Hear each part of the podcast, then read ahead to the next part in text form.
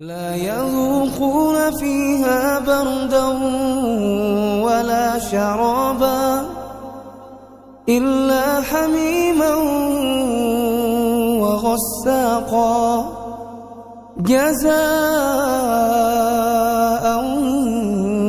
وفاقا إنهم كانوا لا يرجون حسابا وكذبوا بآياتنا كذابا Alhamdulillah kita bertemu kembali di kajian Tolibul Ilmi Akawi angkatan 91 dan sudah hadir Alhamdulillah bersama kita Ustadz kita yang tercinta Ustadz Dr. Sufyan Baswedan LCMA Hafizahullah Ta'ala dan kali ini kita penayangan perdana kajian kitab tafsir Juz Amma dan Anda dapat info jarang nih Ustadz uh, Sufyan bahas Juz Amma nih nanti kita tanyakan ke beliau ya.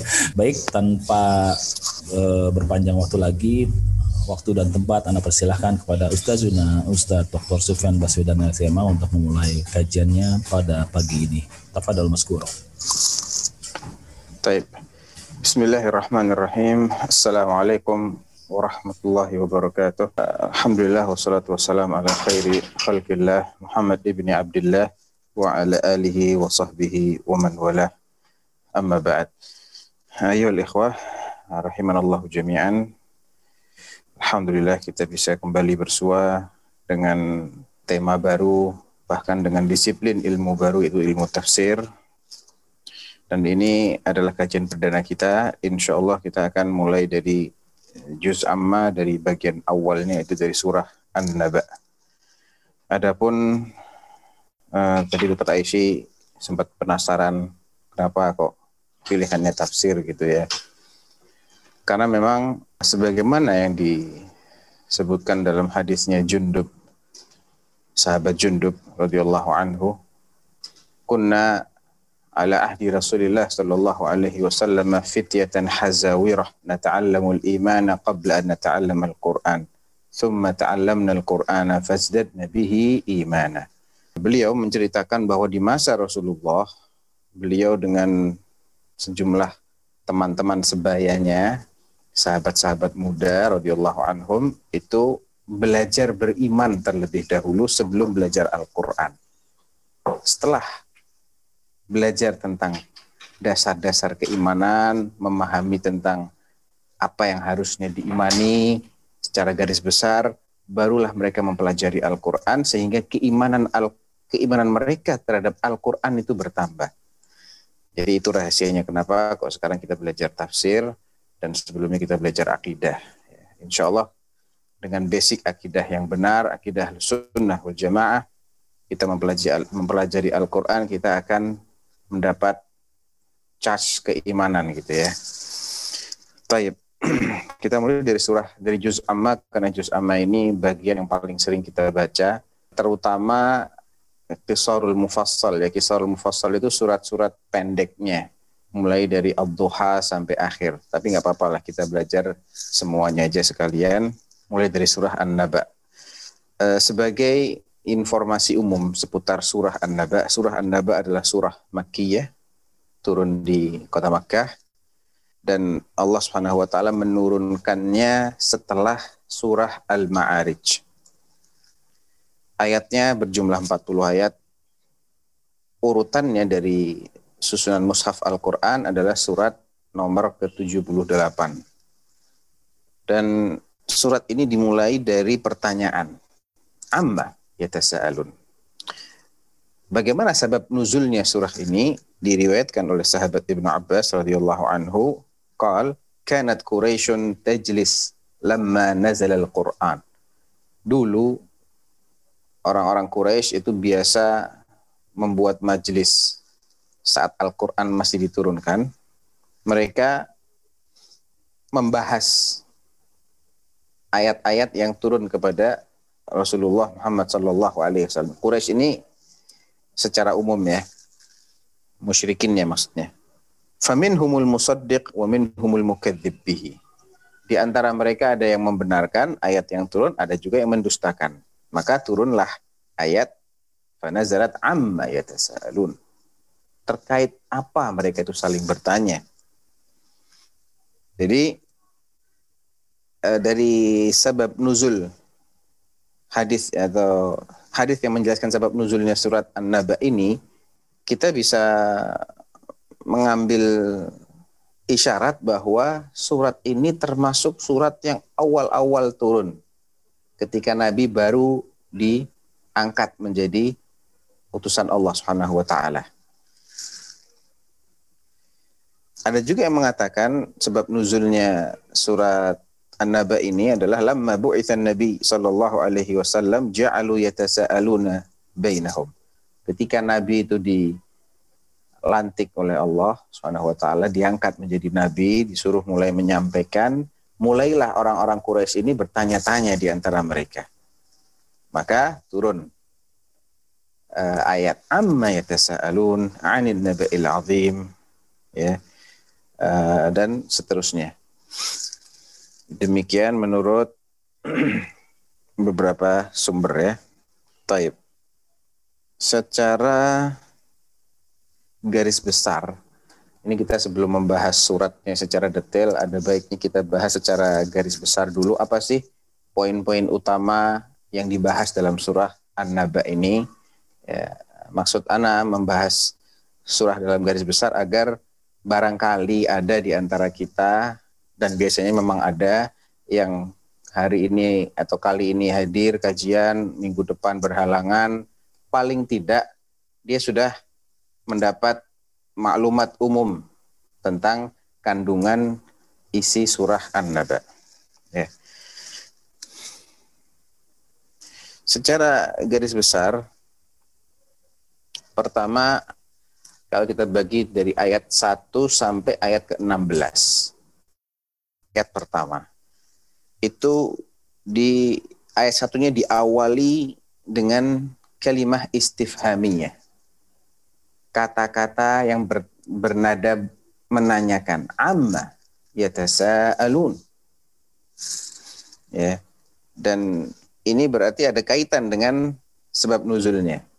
Surat ini menjawab pertanyaan yang sering mereka lontarkan di dalam majelis-majelisnya mereka orang-orang Quraisy ini dan pertanyaan itu jawabannya adalah berita besar anin naba'il azim.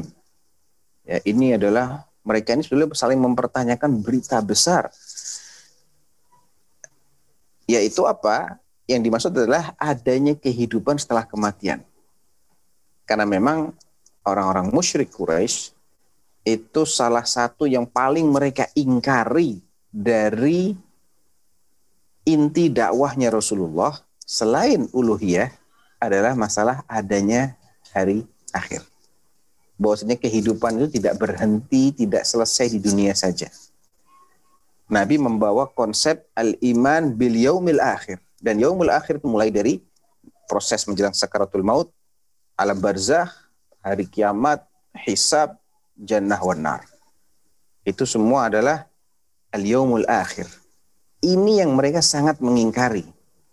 Oleh karena itu wajar kalau mereka ini sering kali membahas tentang perkara yang mereka anggap aneh, nggak mungkin terjadi itu.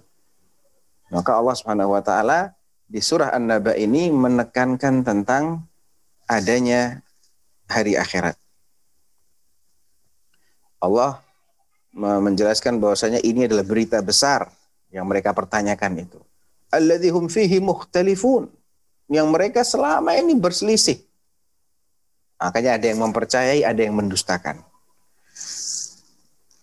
Nah, setelah menjawab secara garis besar bahwasanya ini adalah iman terhadap yaumul akhir, maka Allah Subhanahu wa taala kemudian dalam lanjutan ayat-ayatnya menyebutkan dalil-dalil, bukti-bukti akan keberadaan yaumul akhir, ya. Kalla sayalamun, thumma kalla sayalamun. Alam naj'alil arda mihada? Bukankah kami yang telah menjadikan bumi sebagai hamparan? Ya, wal jibala autada Wa khalaqnakum azwaja wa ja'alna naumakum subata wa ja'alna al-laila libasa ma'asha wa banayna fawqakum sab'an shidada wa ja'alna sirajan wahaja. Ini pertanyaan semua ini. Subhanallah. Jadi surat dengan pertanyaan yang sedemikian banyak. Alam naj'al. Itu pertanyaan. Alam naj'alil arda mihada. Bukankah kami telah menjadikan bumi sebagai hamparan, gunung-gunung sebagai pasak, uh, apa namanya? Waj'alna wajibala autada wa banayna fawqakum sab'an shidada. Dan kami bangun di atas kalian itu tujuh lapis langit yang kokoh. Dan kami jadikan di langit itu ada sirajan pelita yang terang benderang. Ya bukankah itu semua kami yang melakukan? Jadi ayat ini kemudian melontarkan serangkaian dalil-dalil, bukti-bukti, evidence tentang kekuasaan Allah Subhanahu wa taala. Karena begini, karena orang yang mengingkari, mereka yang mengingkari adanya hari kebangkitan itu bertolak dari apa? Gimana caranya orang sudah mati, tulang belulang, tanah, kok bisa hidup kembali jadi daging lagi. Jadi mereka ini mengingkari kekuasaan Allah. Intinya di situ. Mereka ingkar. Mereka menganggap itu it doesn't make sense. Gitu ya dok ya. Betawi bilang it doesn't make sense. ya nah, nah. Ya. Gak masuk akal. Udah jadi tulang belulang kok. Aidza kunna idhaman warufatan ya apakah ketika kami sudah menjadi tulang, sudah ah, apa itu sudah terurai, innalamabu'utsun, kita akan dibangkitkan lagi jadi seperti sekarang lagi? Nggak mungkin. Nah, maka untuk membantah ini dilontarkanlah pertanyaan-pertanyaan oleh Allah Subhanahu wa taala. Yang sejatinya mereka itu overall secara umum orang-orang Quraisy tidak mengingkari kalau Allah itu pencipta. Ya, mereka nggak mengingkari. Ya, seperti dalam surah Yunus ayat 31, surah Al-Ankabut ayat 60 61 dan banyak lagi yang lain. Di situ kalau ditanya Qul may yarzuqukum minas sama'i wal ard amma yamliku as-sam'a wal absara wa may yukhrijul hayya minal mayyit wa yukhrijul mayyita minal hayy wa may yudabbirul amr fasayaquluna Allah. Wala in sa'altahum man khalaqas samawati wal ard la yaqulunna khalaqahunnal azizul hakim dan seterusnya banyak ayatnya. Kalau kalian tanya siapa yang menciptakan langit dan bumi? Langit dan bumi. Berarti isinya juga bumi ya segala macam yang ada di bumi. Diri mereka yang melahirkan manusia dari uh, manusia lain uh, misalnya menciptakan binatang-binatang telur bisa menetas menjadi anak ayam dan seterusnya. Mereka kalau, kalau ditanya siapa yang melakukan itu mereka akan bilang Allah. Nah, sebetulnya mereka ini sudah punya benih artinya untuk beriman. Makanya jawaban dari surah An-Naba ini, ayat-ayatnya itu mengarahkan mereka untuk menyadari. Loh, sekarang Allah mampu loh menjadikan bumi ini terhampar sedemikian rupa. Gunung-gunung tegak sebagai pasak. Ya wal jibala autada wa khalaqnakum azwaja. Allah juga yang telah menciptakan kalian sebagai manusia yang berpasang-pasangan. Waja'alna naumakum subata. Dan kami menjadikan tidur kalian itu sebagai istirahat. Waja'alna libasa. Ah, waja'alna nahara ma'asha. Dan kami jadikan waktu siang kalian itu sebagai tempat untuk mencari maisha. Wa banayna fawqakum sab'an shidada dan kami bangun di atasmu tujuh langit yang kekar yang kokoh. Waj'alna sirajan wahaja. Dan kami ciptakan di langit itu pelita yang terang benderang. Bayangkan, nyala terus itu bahan bakarnya apa? Sejak Allah ciptakan sampai Allah hapus cahayanya, dia terus menyala matahari. Di ruang hampa, terang, nggak pernah padam sesaat pun. Ini kehebatan yang luar biasa. Masa menciptakan, menghidupkan kembali manusia yang sudah pernah diciptakan nggak bisa? Susah mana? Menciptakan untuk menjadi inventor, ya, inovator, inventor, penemu sesuatu yang pertama kali itu lebih sulit daripada menjadi plagiator. Cuman menjiplak, udah pernah ada gampang, ditiru aja. Pelajari sebentar. Nah, Allah bisa menciptakan itu semua tanpa ada prototipe sebelumnya. Badi'us samawati wal ard. Dialah yang pertama kali menciptakan langit dan bumi. Kalau dia bisa menciptakan itu, apa susahnya untuk mengembalikan manusia? Nah, ini kan harusnya orang yang akalnya masih jalan, dia akan malu ketika mempertanyakan apakah Allah bisa mengembalikan manusia. Ya. وجعلنا النهار معاشا وبين فوقكم سبعا شدادا وجعلنا سراحا وهاجا وأنزلنا من المعصرات ماء ثجاجا Kemudian kami turunkan, nah ini mulai ini. Kami turunkan dari al-mu'sirat, awan. Jadi awan itu kalau hujan itu seperti diperas ya. Eh, analoginya kain yang penuh berisi air diperes wur turun itu airnya. Mu'sirat. Ma'an sajjaj air yang tercurah. Apa yang terjadi setelah itu? Linuh rijabihi habban wa nabata. Dari air yang turun itu bumi ini yang tadinya nggak ada tumbuhan-tumbuhannya nggak ada tanam-tanamannya, nggak ada rumputannya kering kerontang. Kami keluarkan biji-bijiannya dan tanam-tanamannya. Wajannatin alfafa, bukan hanya tanaman semak belukar yang kecil-kecil, bahkan kebun-kebun yang rindang pohonnya, yang saling uh, bersilangan saking lebatnya hutan-hutan, hutan hujan tropis itu semua Allah yang menumbuhkan. Dari tanah. Tumbuhnya dari tanah. Dan kalau kita ditanya pelajaran biologi, tanah itu benda mati atau benda hidup? Jawabannya apa? Benda mati. Tanah itu benda mati. Kok bisa tumbuh tumbuhan yang demikian lebat? Dan kalau ditanya tumbuhan itu benda mati atau benda hidup? Jawabannya benda hidup, makhluk hidup makhluk hidup muncul dari makhluk mati. Siapa yang memunculkan itu? Allah Subhanahu wa taala. Allah bisa menjadikan tanah yang kering kerontang itu subur dengan air hujan.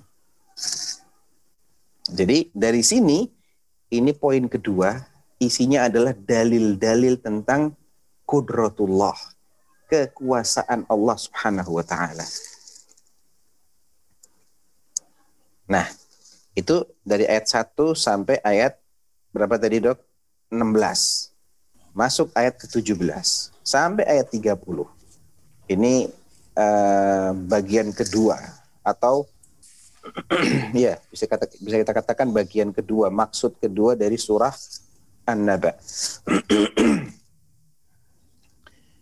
Pada ayat-ayat ke-17 hingga 30 ini Allah Subhanahu wa taala menjelaskan fenomena tentang hari kiamat. Jadi kalau dikata kalau ditanya nabaknya ini nabak apa? Nabak yaumul qiyamah. Intinya begitu. Surat ini bercerita tentang hari kiamat. Dan hari kiamat adalah an-naba'ul azim, berita besar. Dari mulai peniupan sangkakala. Wajannatin alfafa. Ya Inna yawmal fasli kana miqata. Sesungguhnya hari al-fasl, al-fasl itu, itu adalah hari penjatuhan vonis. Orang diputusi nasibnya, balasannya masing-masing. Kana miqata. Telah ditentukan waktunya. Betul dok ya? Ini ini kita masih tafsir apa istilahnya ya? tafsir garis besar dulu. Ya, dengan harapan tadi itu seperti yang Anda sudah jelaskan, kalau seandainya ada yang absen, insya Allah sudah dapat garis besarnya. Inna yawmal fasli kana miqata. Yawma yunfakhu fis sur fatatun afwaja. Pada hari sangkakala sur itu uh, semacam trompet yang bentuknya dari tanduk itu secara bahasa namanya sur tentunya yang ditiup oleh Israfil sesuai dengan uh, yang Allah inginkan ya. Tapi secara bahasa sur itu adalah tanduk trompet dari tanduk ya. Sangkakala terjemahannya. Pada hari trompet itu sangkakala itu ditiup maka kalian pun Sesaat kemudian datang ber apa rombongan-rombongan ya berbondong-bondong. Afwajan. Ya ada rombongan demi rombongan ya datang keluar dari kuburnya. Wa futihatis sama. Kemudian langit pun dibuka. Fakanat abwab maka terdapatlah beberapa pintu jadi langit itu ada pintunya. Kok nggak kelihatan, nggak wajib kita melihat semuanya. Banyak hal kita nggak bisa melihat dan itu ada. Di antara yang ada adalah pintu-pintu langit. Kita nggak bisa melihat tapi ada. Wajib mempercayai adanya pintu-pintu langit. Dan pintu itu sesuai dengan uh, objeknya. Jangan dibayangkan harus pakai engsel. Ya beda-beda dah. Ada pintu yang pakai engsel, ada pintu geser, ada macam-macam. Wa futihatis sama fakanat abwaba wa suyyiratil jibal fakanat saraba. Gunung-gunung diperjalan rekan gitu seakan-akan dia itu fata morgana. Sesuatu yang nampak di mata tapi kalau dilihat kalau dilihat dari dekat nggak ada apa-apa ternyata. Ini fenomena-fenomena kedahsyatan yaumul qiyamah. Inna jahannam kanat mirsada. Sesungguhnya neraka jahanam itu memiliki tempat-tempat pengintaian. Littaghina ma'aba. Dan dia itu dijadikan oleh Allah sebagai tempat kembalinya para tohut. Tohut, orang-orang yang melampaui batas. Kelewat batas jadi orang yang masuk neraka itu semuanya adalah orang-orang yang kelewat batas. Labithina fiha ahqaba dan mereka akan tinggal di dalamnya dalam waktu yang lama, dalam masa yang lama. Al-huqub jamaknya ahqab. Huqb atau huqbah itu secara bahasa artinya 80 tahun. Kalau ahqab berarti 80 tahun kali sekian. Ya bayangkan seharinya di neraka aja sudah seribu tahun, ini 80 tahunnya dikali sekian kali. Na'udzubillah ya. La yadhuquna fiha bardan wala syaraba. Dan selama waktu yang lama tadi mereka tidak bisa menikmati kesejukan, dingin, ataupun minuman. Di tempat yang panas, hausnya luar biasa, tidak ada sesaat pun yang terasa dingin bagi mereka dan tidak ada minuman yang bisa menghapus dahaga mereka. Illa hamiman wa ghassaqa. Terus minumannya apa? Hamim, air yang sangat mendidih dan ghassaq, nanah. Ya.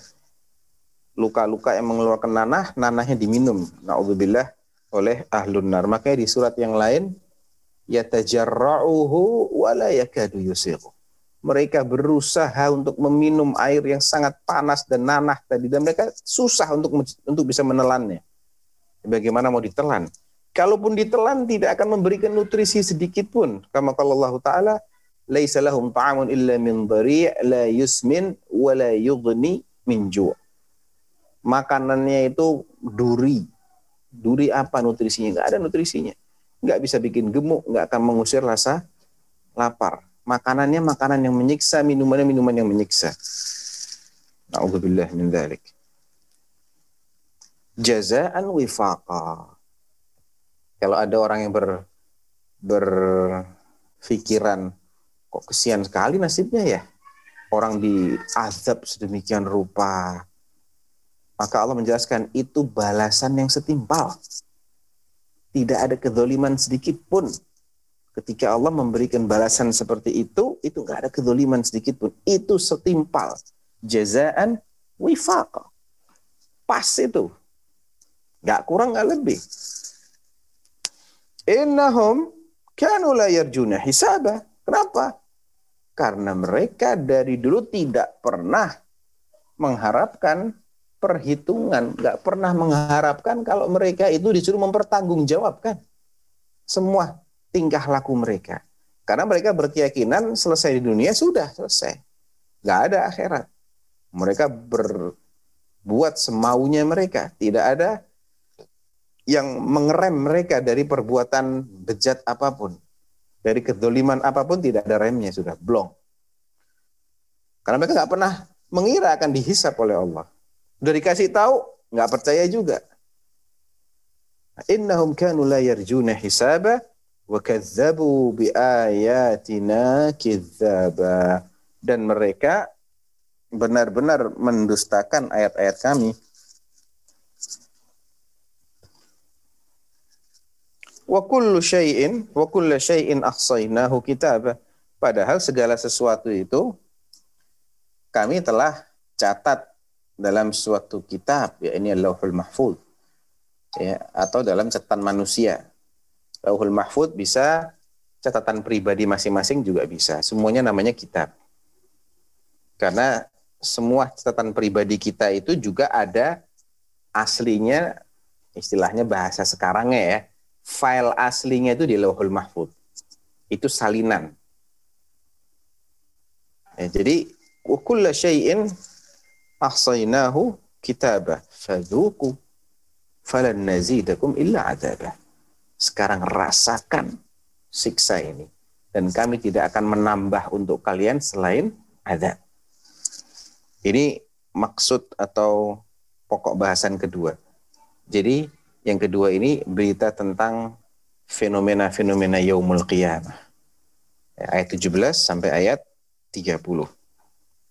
Adapun pembahasan mulai ayat 31 hingga akhir surat ayat 40 adalah bagaimana kenikmatan yang akan dirasakan oleh orang-orang beriman di akhirat setelah diputusi oleh Allah Subhanahu wa taala.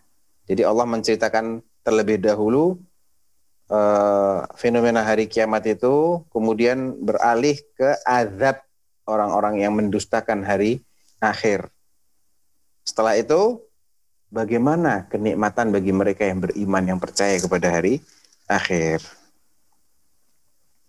Allah berkata, Innalil muttaqina mafaza. Adapun bagi orang-orang yang bertakwa kepada Allah, dia akan mendapatkan keberuntungan, kemenangan, fauz ya faus itu dijelaskan dalam ayat yang lain faman zuhziha 'anil nari wa udkhilal jannata faqad faza wa mal hayatud dunya illa mata'ul ghurur. Barang siapa dijauhkan dari neraka dan dimasukkan ke dalam surga itu berarti dia menang beruntung sukses. Sukses sejati itu namanya. Kalau di dunia gimana nih? Mencapai pangkat tertinggi, jabatan tertinggi, gaji tertinggi, fasilitas paling mewah, nilai tertinggi, wa mal hayatud dunya illa mata'ul ghurur. Jangan terpedaya dengan itu. Kalau cuma di dunia, karena cuma sementara kita nikmati, nggak selamanya. Nggak apa-apa, berprestasi itu bagus. Punya gaji tinggi boleh, asalkan caranya halal nilai paling tinggi boleh asalkan jujur, apalagi pangkat tertinggi boleh asalkan profesional.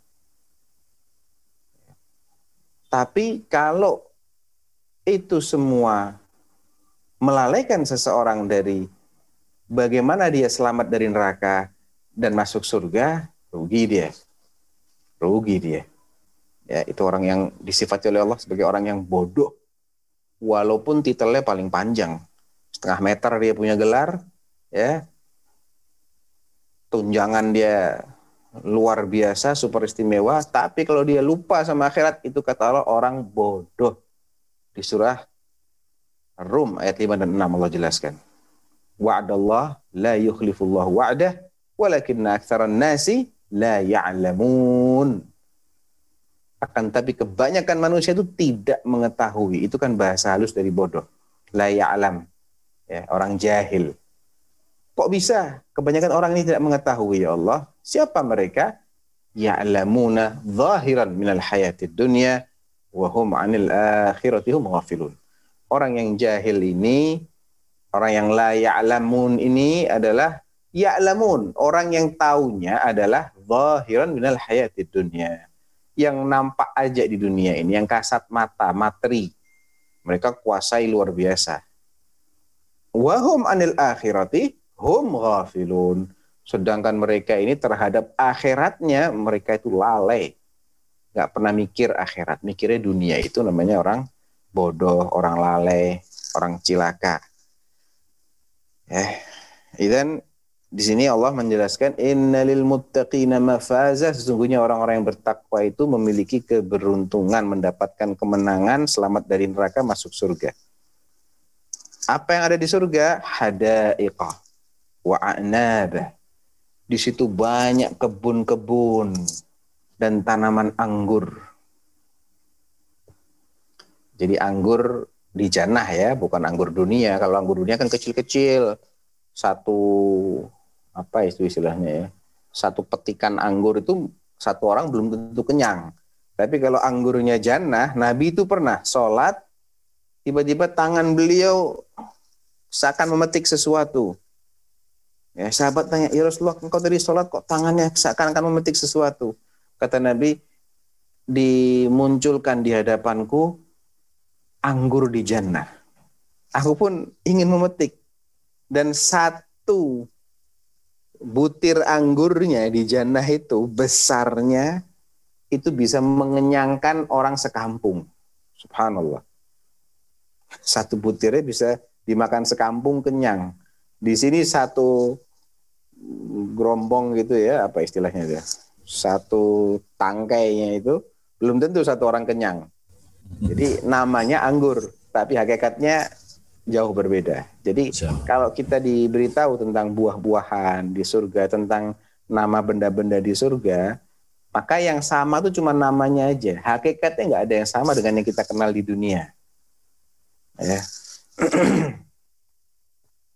hadaiqa wa a'naba wa kawa'iba atraba. Ya. Nah, itu dibaca sendiri terjemahannya ya. Kawaib ini gadis-gadis yang umurnya uh, yang ya masih memiliki sifat yang menarik lah bagi laki-laki. Ada terjemahannya kok di situ. Atrab itu umurnya masih sebaya. Jadi ahlul jannah itu umurnya 33 tahun. 33 tahun. Nggak tambah, nggak kurang. Wa ka'san dihaqa. Dan cawan-cawan atau gelas-gelas yang penuh berisi minuman. La yasma'una fiha lagwan wala kidzaba. Mereka di jannah tidak mendengar ucapan dusta, apa ucapan yang sia-sia maupun perkataan dusta. Gak ada yang nggak enak di jannah itu. Semuanya enak makanannya enak-enak, minumannya, gadis-gadisnya, kesehatan mereka prima terus, nggak nggak tua, nggak buang buang air besar, nggak buang air kecil. Makan ke mana larinya? Jadi keringat. Cuman jadi keringat saja. Rasyah. Ya, nggak pakai BAB, nggak pakai BAK.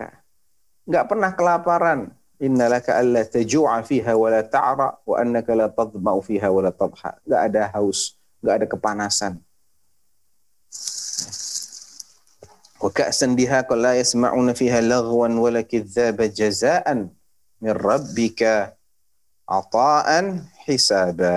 Dan itu adalah balasan dari Tuhanmu.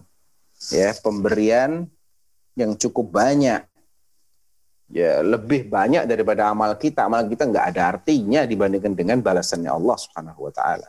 Wallahi, amal kita ini nggak ada artinya dibandingkan balasannya Allah. Karena amal kita ini sebetulnya untuk nutup utang aja nggak cukup. Ibaratnya kita ini punya utang yang tak terhingga sama Allah. Dan amal kita ini tak ternilai. Tapi Allah terima. Asalkan pulang menghadap Allah membawa tauhid, Allah terima. Asalkan itu syaratnya ya. Jangan mati dalam keadaan musyrik. Bawalah tauhid. Itu janjinya Allah SWT dalam hadis Qudsi. Ya bena Adam, innaka in laqitani. Uh, uh, innaka in ataitani bi qurabil ardi khataya. Thumma laqitani la tushriku bi syai'a la ataituka bi qurabiha maghfirah. Wahai anak Adam seandainya engkau itu menghadapku mati maksudnya membawa dosa sepenuh bumi akan tetapi engkau mati tidak dalam keadaan syirik. Aku akan datangkan ampunan yang sepenuh bumi juga. Gak ada masalah. Wala ubali. Aku gak peduli. Yang penting satu ini jangan sampai kita langgar. Dosa yang top sudah. Yang paling dibenci oleh Allah. Asyirku billah. Jadi Allah Subhanahu wa taala ketika membalas manusia dengan jannah itu balasan yang luar biasa itu baiknya Allah. Tidak sebanding dengan nilai amal kita nggak sebanding. Karena amal kita ini sejatinya belum cukup untuk membayar nikmat-nikmat Allah belum cukup. Status kita ini masih hutang. Masih masuk kategori yang belum lunas mensyukuri nikmat Allah, masih kufur nikmat kita ini, semuanya tanpa kecuali. Sehingga kalau orang yang statusnya seperti itu, tapi Allah terima amalnya yang nggak berarti ini, Allah balas dengan pahala yang berlipat-lipat, di akhirat Allah masukkan ke dalam jannah, kekal, nggak keluar-keluar, padahal dia beramal cuma berapa tahun di dunia. Jelas ini balasan yang luar biasa dari Allah. Kalau di kalau azabnya Allah adalah azab yang pas sesuai, tapi kalau balasannya Allah itu balasan yang terlalu baik. Artinya kalau dibandingkan dengan amal kita, itu terlalu baik balasannya Allah. Tapi demikianlah Allah. Luas sekali karunianya. Wa kana fadlullahi alaika azima. Ya. Uh, kemudian jaza min rabbika ata'an hisaba. Bagaimana sifat-sifat Allah? Rabbis samawati wal ardi wa ma bainahuma ar-Rahman. Rabbis samawati dialah Rabb. Rabb itu bisa bermakna al-Khaliq bisa bisa bermakna al-Khal al-Malik al-Mudabbir. Pemilik pencipta dan pengatur langit-langit dan bumi. Dan apa yang ada di antara keduanya kekuasaannya sehebat itu, seluas itu. Semuanya diatur oleh Allah Subhanahu wa taala dengan very accurate, sangat akurat. Tidak ada yang tabrakan. Tidak ada yang tumpang tindih. Konstan seperti itu. Gak ada yang kelewat. Gak ada yang berlebih, gak ada yang kekurangan. Semua diberi sesuai dengan kadarnya masing-masing. Ar-Rahman, dialah yang maha penyayang, maha luas rahmatnya. La yamlikuna minhu khitaba. Manusia di hari kiamat itu ya mereka tidak mampu berbicara dengan dia saking hebatnya, saking takutnya makhluk-makhluk Allah pada saat itu. Semuanya tertunduk, gak ada yang berani ngangkat suara. La yamlikuna minhu yauma yakumur ruh wal malaikatu saffa la yatakallamun illa man adina lahu rahman wa qala sawaba. Ya, pada hari ketika ruh yakni Jibril dan para malaikat berdiri bersaf-saf. Jadi malaikat itu berdiri bersaf-saf. Salah satu sifatnya malaikat ya. Makanya di dalam surat As-Saffat itu was-saffati soffa. Sofnya rapi, lurus. Makanya Nabi SAW kalau mau ngimamin sholat berjamaah, beliau bilang gini, ala tasufuna kama tasuful malaika. kenapa kalian tidak berbaris seperti berbarisnya para malaikat? Bagaimana ya Rasulullah mereka meluruskan dan merapatkan safnya? Yaitu cara sholatnya, uh, itu cara berbarisnya malaikat. Yauma uh, yakumur ruh. Ruh ini adalah pembesarnya atau penghulunya para malaikat, yakni Jibril, Ruhul Amin. Jibril itu penghulunya para malaikat dan diikuti oleh malaikat-malaikat bersaf-saf la mereka tidak ada yang berkata-kata illa man adina rahman kecuali bagi yang diberi izin oleh Allah Ar-Rahman. Jadi untuk berbicara di hari itu malaikat itu nunggu instruksi dari Allah, nunggu izin dari Allah. Dan kalau mereka berbicara qala madza qala sawaba. Mereka mengatakan yang benar. Dzalikal yaumul haq. Itulah hari yang pasti terjadi. Faman sya'attakhadha ila rabbih ma'aba. Maka barang siapa menghendaki untuk mendapatkan keselamatan pada hari itu, ingin mendapatkan nikmat, jauh dari neraka, hendaknya dia menempuh jalan kembali kepada Allah yang sudah Allah jelaskan dalam kitabnya, dijelaskan oleh Rasulullah SAW dalam sunnahnya. Ya. Kalau ingin selamat, kalau nggak percaya, ya tunggu aja tanggal mainnya. Ya, nggak percaya itu tidak akan merubah apa yang akan terjadi. Jadi sesuatu yang akan terjadi tetap akan terjadi. Orang percaya ataupun nggak percaya tidak, akan merubah. Jadi sebetulnya secara logika ya, kalau orang nggak nggak beriman kepada hari kiamat itu rugi besar, bodoh dia, bodoh. Karena dia tidak bisa membuktikan hari kiamat itu nggak ada. Nggak bisa. Dia nggak bisa menjamin hari kiamat itu tidak akan terjadi. Nggak bisa. Bagaimana sesuatu yang belum terjadi dijamin tidak akan terjadi? Padahal dia sangat mungkin terjadi. Secara logika juga sangat mungkin terjadi.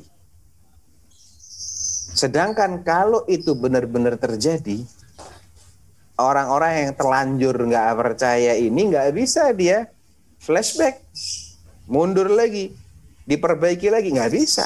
Kesempatan sudah habis. Sehingga secara hitung-hitungan dasar orang yang tidak percaya sama adanya hari pembalasan itu rugi besar dia. Bodoh dia. Ya, bodoh dia. Karena dia terlanjur mempertaruhkan nasibnya. Sedangkan mereka yang percaya nggak rugi. Kenapa? Karena mereka juga bisa kok menikmati dunia dengan cara yang halal. Mereka juga tetap hidup di dunia, bisa mendapatkan semua kenikmatan yang jenisnya itu dihalalkan. Ya, orang mau cari apa di dunia ini? Makan, banyak yang halal.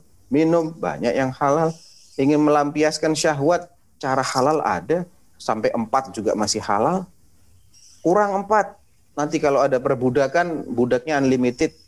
Asalkan benar, sesuai aturan nggak dibatasin budak boleh lebih dari berapapun boleh apalagi yang mau dicari tempat tinggal halal ada kendaraan yang halal ada semua yang halal halal ada mau daging yang halal juga ada ikan semuanya halal buah-buahan halal semua cukup jauhin yang bahaya ini khamer bahaya nggak ada manfaatnya ini judi bahaya ini daging babi jauhin. Jadi semua kenikmatan dunia yang halal jenisnya itu ada. Orang beriman bisa menikmati itu. Dan dia di, di akhirat selamat. Orang kafir yang nggak percaya, di dunia dia nikmatnya juga nggak bisa maksimal karena memang karakteristik dunia itu mata ghurur di akhirat pasti celaka dan mereka nggak punya kesempatan untuk memperbaiki itu kalau sudah habis sudah mati jadi orang yang nggak percaya sama akhirat itu rugi besar, bodoh dia. Faman syaa'a attakhadha ila rabbih ma'aba inna anzarnakum 'adzaban qariba. Sesungguhnya kami telah memberi peringatan kepada antum semua wahai manusia tentang azab yang dekat datangnya. Yauma yanzurul mar'u ma qaddamat yadah. Pada hari orang menyaksikan apa yang hasil dari perbuatan kedua tangannya. Ya tangan di sini meliputi anggota badan yang lain ya. Dibilang tangan itu lil ghalib saja. Untuk yang mayoritas kerjaan kita lakukan dengan tangan. Yang nggak dilakukan dengan tangan gimana? Sama juga kita akan lihat. Yauma yanzurul mar'u ma qaddamat yadah wa yaqulul kafiru ya laitani kuntu turaba. Dan pada hari itu orang-orang kafir yang sudah uh, tidak punya kesempatan untuk memperbaiki nasibnya hanya bisa menyesal dan berangan-angan andai saja mereka itu jadi tanah saja nggak diadab nggak pernah jadi manusia ya, ini secara garis besar maksud-maksud atau pokok bahasan dari surah An-Naba. Baik. Ini waktu masih sisa berapa, Dok? 9 si 30 menit lagi. Baik. Kita akan bahas secara antum ada buku panduannya nggak? Tafsir apa gitu? Nggak ada. Uh, nggak ada dalam bentuk PDF, Ustaz. Adanya dalam bentuk? Adanya cetak. dalam uh, adanya dalam bentuk cetak ya. Gitu dalam ya. bentuk buku. Uh. Baik, ala kulli hal ini tafsir As-Sa'di cukup populer. Insya Allah juga sudah ada yang terjemah ya. Cuman memang PDF-nya kalau terjemahan susah kita untuk mencari. Kalau Arabnya sih banyak PDF-nya. Baik, ala kulli hal tafsir Sa'di ini di, beliau simple dan apa namanya eh, enak gitu ya penyampaiannya. Fayaqulu rahimahullahu taala Bismillahirrahmanirrahim. Amma yatasaalun 'anil naba'il 'azim alladhi hum fihi mukhtalifun.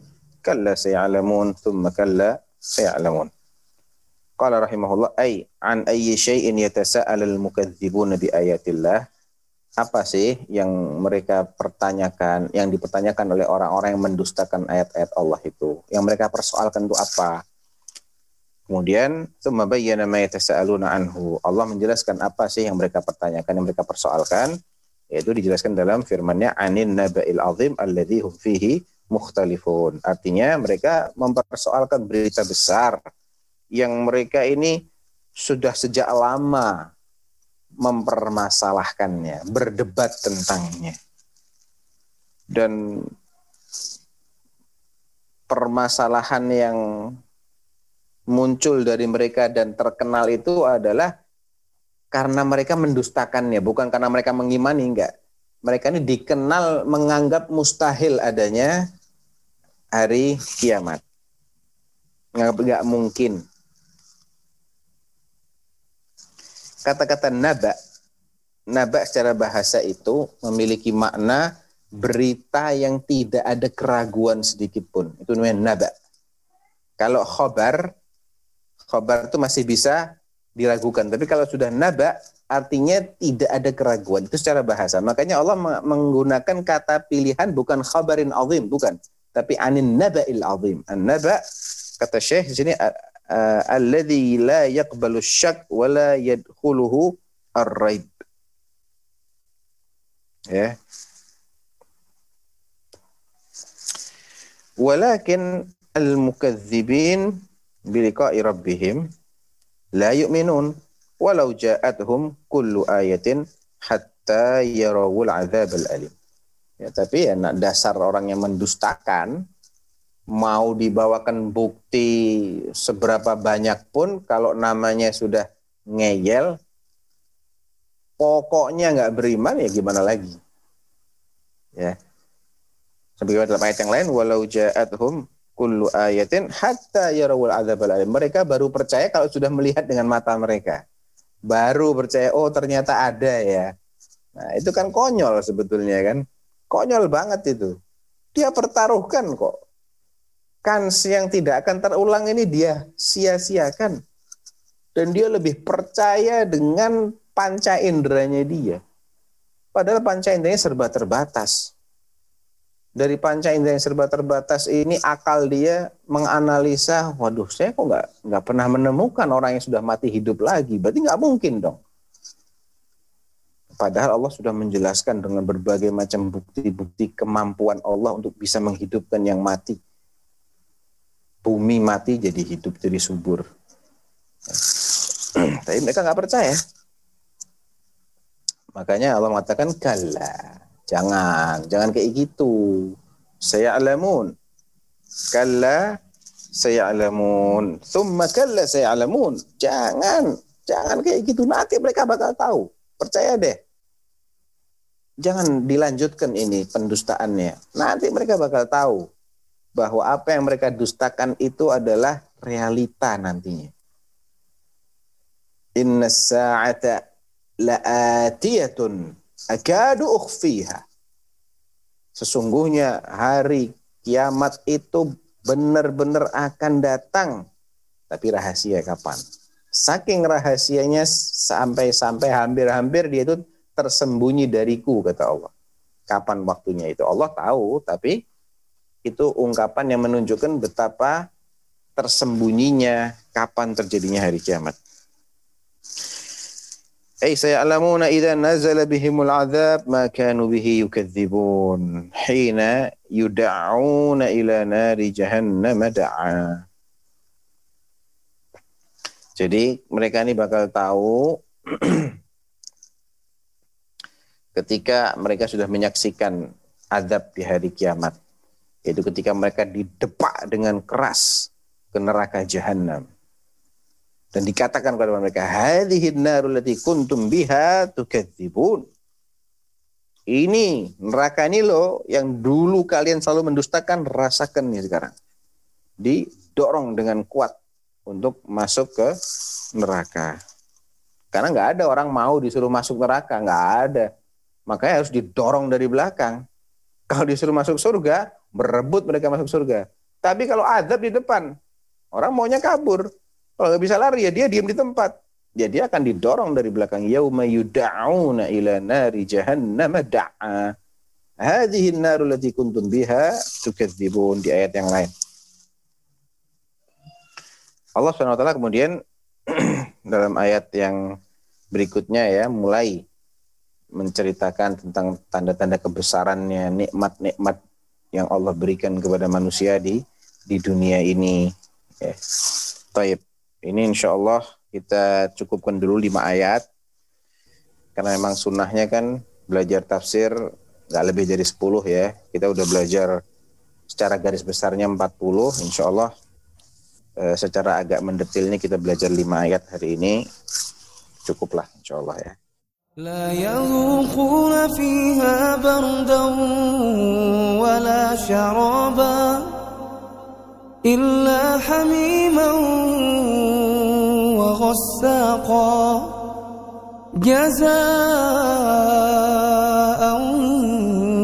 وفاقا إنهم كانوا لا يرجون حسابا وكذبوا بآياتنا كذابا.